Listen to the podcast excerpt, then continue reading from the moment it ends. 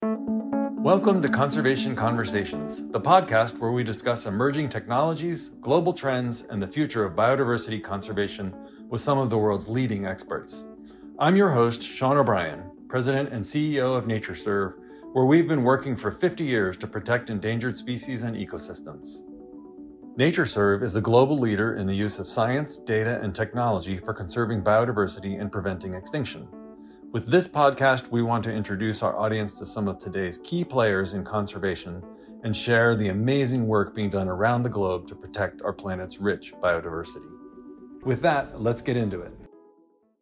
I'm here today with Wes Knapp from North Carolina and Anne Frances, a botanist at NatureServe, to talk about a recent, really exciting paper that they published about um, extinction, which is not really that exciting, but um, it's an important paper, uh, uh, the extinction of plant species in North America. And so I want to uh, ask Anne and Wes to introduce themselves quickly, and then we'll get into it. Anne, why don't you go ahead and go first?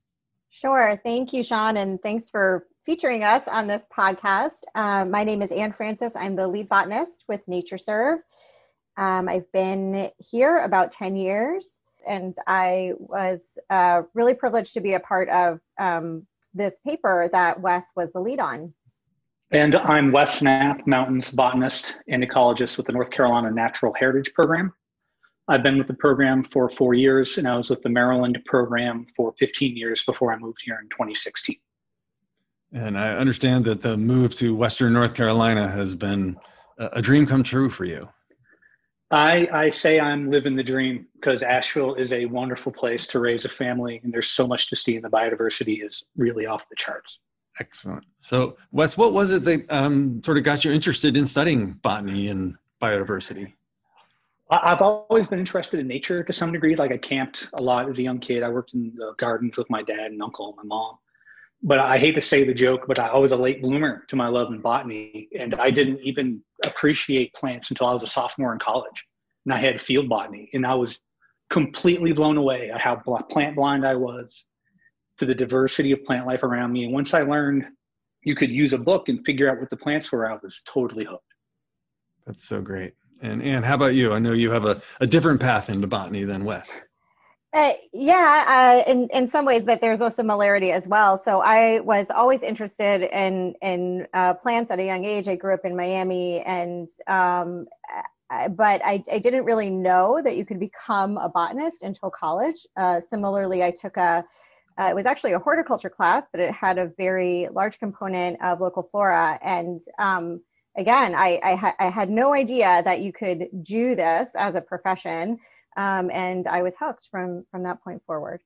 Yeah, I think one of the things that's so exciting about getting to work in the fields that we work in and the kind of people that we get to work with is a lot of us have that sort of wait, you can make a living being an ecologist, or you can make a living going out into the woods and like looking for animals or plants. And that idea is sort of mind blowing too. I think a lot of parents, much less um, kids who are going to school and thinking about their career path.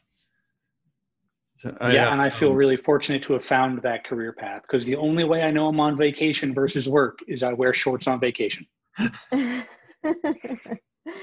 actually, I wanted to ask about field work. It sounds like Wes, you still get to uh, do field work in your job. Is that right? Yeah, doing field work and exploring the wilds of Western North Carolina is my primary function at my work to find rare plant species and high quality natural areas and to document those in hopes to protect them. It's really rewarding and exciting work. It's fantastic.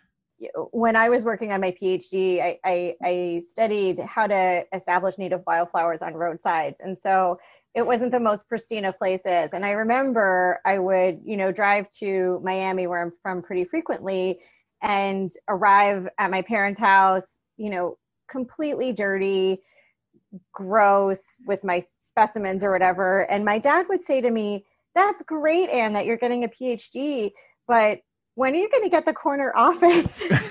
Just, and I think, you know, that, um, you know, perspective, like a lot of our parents equate success with uh, you know big salary and corner office and uh, i think there's a, a lot to be learned from finding a career where you find enjoyment in what in what you do every day so I completely agree with you. Uh, on the last podcast, we had Lucas Joppa, the chief environmental officer for Microsoft. Um, I asked him, or what gets him up in the morning, essentially, and his answer was, if at the end of my life, at the end of my career, if I have allowed one fewer species to go extinct than would have gone extinct because of my career, I would consider that a success. And that's the kind of sort of um, intangible sort of thrill that comes from working in the kind of fields that we do, where we're working daily to protect biodiversity and to sustain the life, sustain life on Earth. Um, it's nice to hear you both say or to say something very similar. It's uh, it's really inspiring. So, but I do want to get to the paper because that's what we're ostensibly here to talk about today. Mm-hmm. Um, and you recently published a paper about uh, research on, um, well, what were once um, plants living in North America but have now become extinct. Wes, why don't you tell me a little bit about what um, got you interested in this particular paper, and then some of the some of the top line results. Yeah, sure. So um, I think I mentally got interested in extinct plants when I first started working for the Maryland Heritage Program because I, I, was I got my dream job right out of undergrad, and I studied the rare plant list relentlessly. And I was on the eastern shore of Maryland, and we had an extinct species on our rare plant list called uh, Nuttall's micranthemum. And I didn't know extinct plants occurred in my backyard. Like I always viewed it as someplace like the Amazon or the tropics. So over the years, I'd talked and asked, hey, what extinct plants are in your state? And I found we really didn't know. So I started compiling a list on extinct plants maybe 10 years ago. And it wasn't until maybe five years ago I saw Reed Noss, one of the collaborators on the project, give an amazing talk at the Ecological Society of America meeting. And in that talk, they were giving projections about how much is going to go extinct over the next hundred years. But what I realized is we didn't know what had currently been has gone extinct. Like what's the baseline? So I started, I reached out to Anne and some of my other collaborators, and I'm like, hey, I'm not finding this in the literature. Has this not been done? And every, to everybody's kind of surprise was, no, this hasn't been done. This is really worthwhile, and let's try to tackle this. And you know, fast, five years later, a project that's mostly a, a non-work labor passion project is finally finished. I'm happy it's over. And and you're um, as the lead botanist for NatureServe and Wes working in our sort of broader network of programs that are contributing data into the into the biodiversity database that NatureServe or stewards for the world. Um, how did your role work in the in the research and in the paper? So I think in the beginning, I was more of a convener uh, and motivator than anything else. When Wes first contacted me and said, "Hey, you know, has this been done?" I was like, "I don't, I don't think so." Um, and we started reaching out to people to put together the team. Um, one of the things that we um, I mean, we all we always knew it, but we, we knew that if we were going to put out a paper that was accurate on plant extinction, we needed representation from um, around um, around the U.S. People who knew the places where these plants had gone extinct, and we also needed representation from different areas within botany. We mm-hmm. needed field botanists, we needed people at botanical gardens, um, we needed um, academics um, just really to these are each plant is like a little mystery that we're we're trying to get to the bottom of. And we needed all of the good players um, with knowledge to help us do that. So I, that that was my role in the beginning putting together the team. Um, you know later uh, on in the process um, wes and i worked together on vetting the the the data um, so I'll let Wes speak more to yeah. that. Yeah. I love this idea I, that I do need plant to say, is a mystery. That's a and that is true. But it, Anne is selling herself short because nature NatureServe data with, without the careful data we have, we would not have been able to complete this.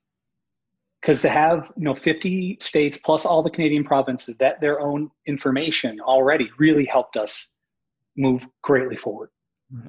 Yeah, that's great. I think that's one of the things that's so um, wonderful about you know working at a place like NatureServe is it allows because we have this incredible treasure trove of data going back 50 years from all across the United States and Canada collected with similar formats and you know similar methodologies, uh, so it makes it comparable, is a really powerful tool for studying biodiversity uh, in this part of the world. Um, so, well, let's talk about what you found. Like, um, should I be should I be scared?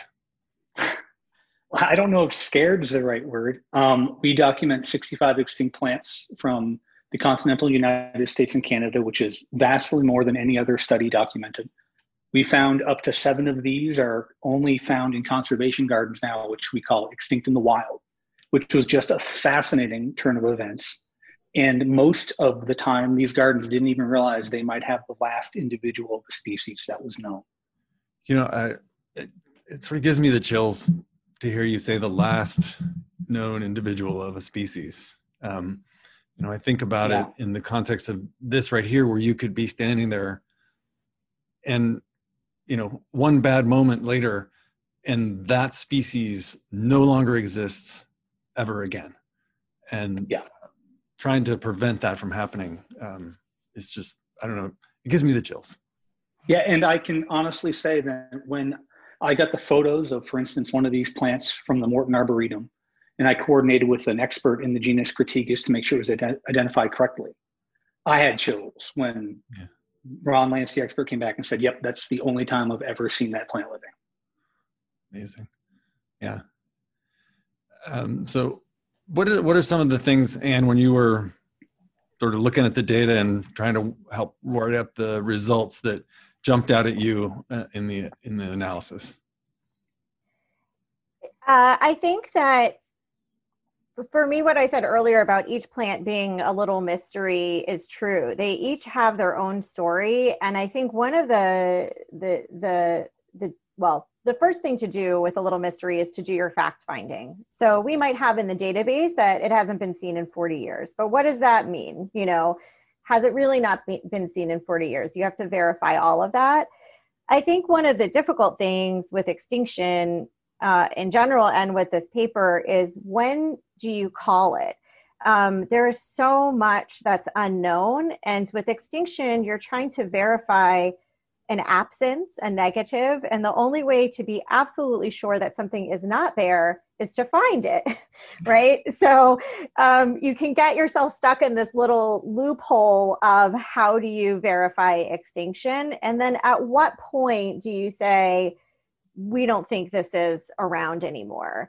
Uh, and every plant has a different set of circumstances that that needs to be considered that's so true every plant on that list was a battle to make sure we were accurately interpreting information so there's always the hope that over the next hill will be the plant you're looking for that's what drives me to do my work but at some point we have to admit the realities of our land and our landscapes and uh, the totality of the data now i hope that drawing attention to all of these plants will lead to all of their rediscoveries.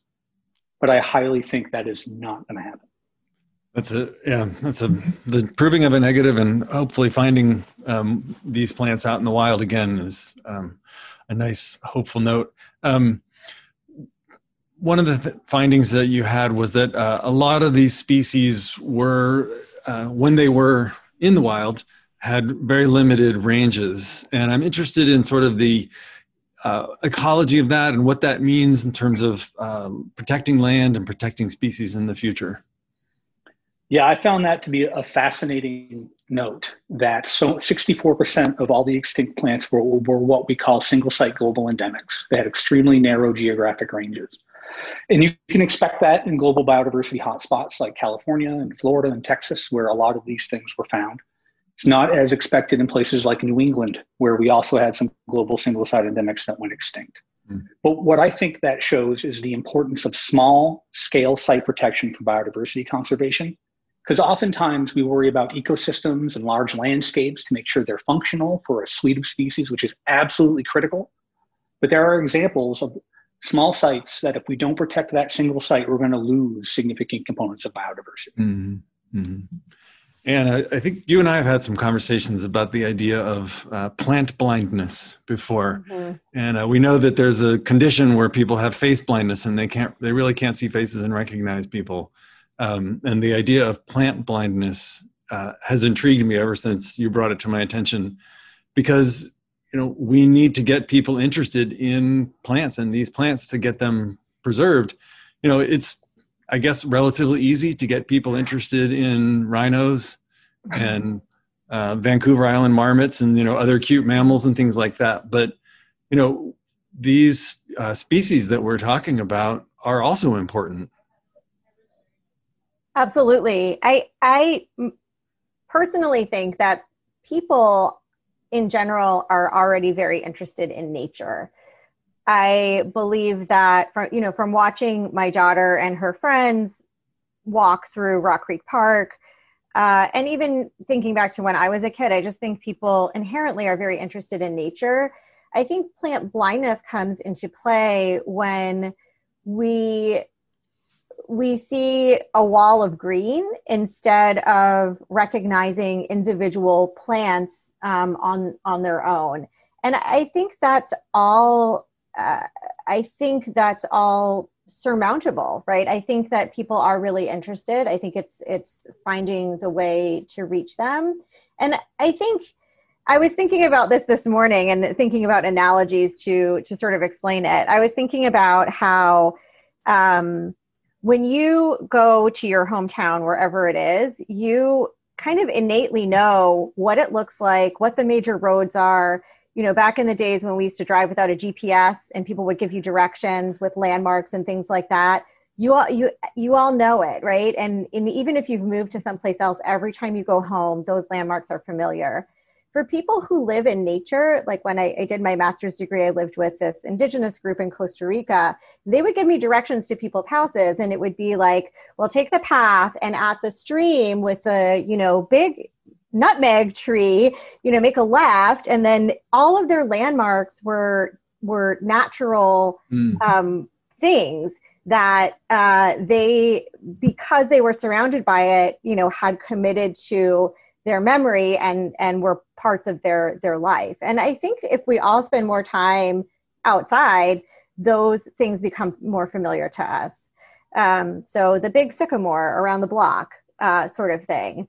Um, and i think everybody is capable of becoming more familiar with the natural world and learning to distinguish the wall of green or you know this flying insect from another. Um, I don't know if that answers your question or not. Um, I, I, I'm optimistic about overcoming plant blindness. That's well, I, I, think it, it, I think overcoming plant blindness needs to start at a young age. Like I take my girls out to explore reef, see waterfalls, look for salamanders, but I try to teach them a plant, one plant, every hike. And usually it's something in flower, something that's pretty, something they might remember so at least they're having that experience because so many people don't have that experience. They don't have a baseline to even think about. Oh, there's a bunch of different plants outside. I, I don't even. It's not something I'm concerned about at all. Right. It's um, it's it's and it's important to to recognize because it is such a fundamental part of our environment. And of course, you know, we're animals on the landscape too. And understanding the nature around us is really part of our DNA. You know, we we evolved understanding what was you know what was edible and what wasn't edible and um, things like that. And so plant blindness really shouldn't be a thing. I think it really is uh, a lack of awareness. Uh, your stories about getting excited about botany and horticulture in college mirror those of other people i know who are plant advocates shall we say um, who had some experience in college that completely change their life in terms of their their career path. And so uh, we just need to get more people more people thinking that way. Um, so i wonder if you have any other thoughts about um, your research and what that means and maybe if there uh, are other steps um, in the future things that you want to follow up on from the research? I think if, if, anything, you know, you asked at the beginning, well, should I be scared at, at this list of extinct plants? And I think I would like for people to take away that this is a call to action. You know, rather than being scared at what we've lost, it's how do we take um, what we've learned from the past and do what we can from this point forward to prevent further extinction. And I really think with most plants, preventing their extinction is not rocket science, it's not that expensive and it it's really feasible. It can be done. Uh, uh, and i just i think um, looking taking the trends and the patterns that we see from this research and applying them to plants that we know are at risk to prevent their extinction is it, for me the biggest takeaway and motivation and and feeling of hope. I really think we can do something. Great. Yeah i can't echo Anne's comments any more strongly. That's exactly right. And I'm a, I'm a field person. I'm a non I'm not an academic, but I do academic projects for I'm using air quotes fun because I think they're really interesting things. And I like for me it was more than just the academic exercise of what have we lost. It's how do we prevent future extinction events. So learning that single site global endemics are likely to go extinct means we should really focus on ex situ, so like seed banks, conservation garden collections of those single site global endemics and in situ, get those sites protected and managed to prevent extinction events. Absolutely. How can we move forward from what we've lost? What can we learn from what we've lost? Because at the end of the day, everybody in conservation, all we're trying to do is to prevent extinction. It's the lowest bar we can possibly set. We're not always exceeding that bar, and we need to exceed it more. Well, so that was really powerful, both of you. Um, and uh, I completely agree with everything that you were just saying. And I also am really excited that you had sort of optimistic messages coming from a, a, paper about extinction because it it can get depressing to think about extinction. And you know, I believe that we have sort of a, a moral and aesthetic obligation to preserve species and prevent them from going extinct. And uh, so I really appreciate uh, the work that you do on a daily basis to help sustain life on Earth and uh, also the work that you did with this paper. I think it's really exciting, and I hope it generates a lot of attention and uh, encourages more people to take uh, botany classes or become master naturalists. Thank you. Thank you so much. I hope so too. Well, this wraps up this episode of Conservation Conversations. I'm your host, Sean O'Brien. And until next time, thanks for listening.